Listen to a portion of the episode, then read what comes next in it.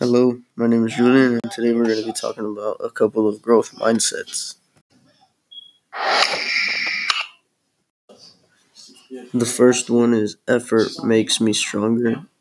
I think this applies to me because I am a lazy person that doesn't like to put effort if I'm not required to.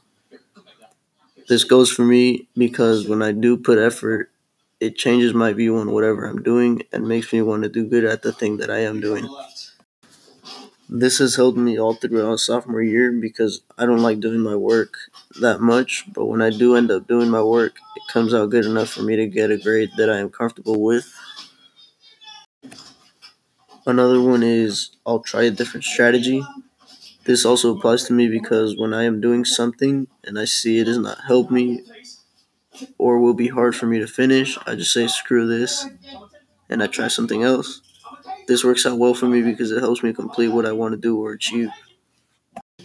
Thank you for your time and until next time.